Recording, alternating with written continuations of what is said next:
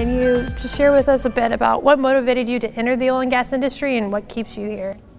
Yeah, I think I, um, as I went through my career, I never knew exactly what I wanted to do. I knew I always wanted to be an engineer. I selected chemical engineering because it had um, calculus and chemistry and physics, but I never knew what I really wanted to do. And as I started learning more about the oil and gas industry, I was just fascinated by the number of directions that my career could go. Um, so I think that's probably what attracted me the most, just the number of options. So kind of what kept you here too? Is that you could grow your career and like with all the various options? Yeah, so what's kept me here is really, um, like you say, the number of options mm-hmm. that we continuously have.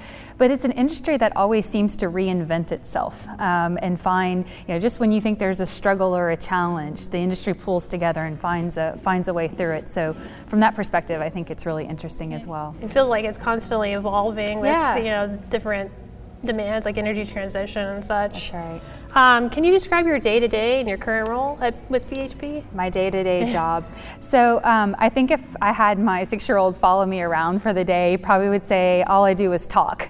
um, but I think that's probably a good um, a good description. So I think um, conversation is probably the biggest tool I have in my toolbox mm-hmm. now in my role.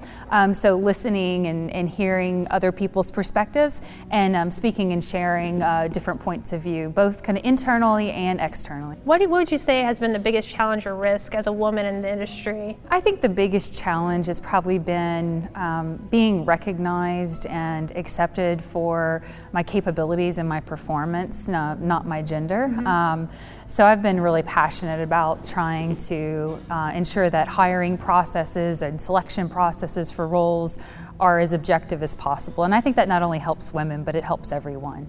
What advice would you give to younger professionals that are watching this, looking to start their career in energy or? That's a good one. I think um, to me, I would say, you know, find a mentor. Mm-hmm. Um, for me, uh, having a mentor or even just a strong uh, female network uh, helped me realize that I wasn't alone yeah. and that, you know, some of the struggles that I was having or challenges I was facing, others were facing too. Um, so it was really good to, um, to speak with others on that. Um, but not just a mentor, I think sponsorships um, and networking mm-hmm. is also very important, um, and not only within the company, but um, external in the industry as well.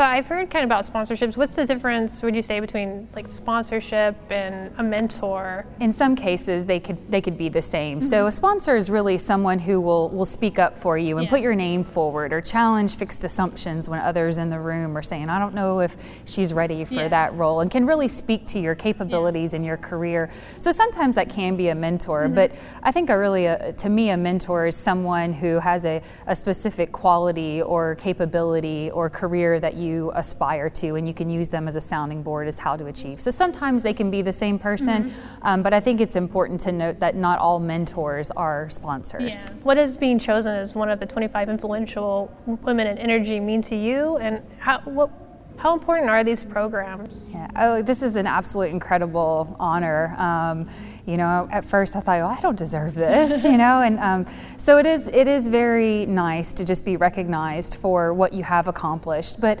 I know for me, when I was starting in my career, I looked um, to other women either in senior positions or um, to conferences and events such as this who'd achieved um, success mm-hmm. to, to see, you know, what what made it work for them, yeah. and and look to them as a bit of a, I guess, a bit of a mentor, if yeah. you will, to say it's possible and and. Uh, so it was inspiring to me. So I, I hope that these events and uh, opportunities are just inspiration to others and other women.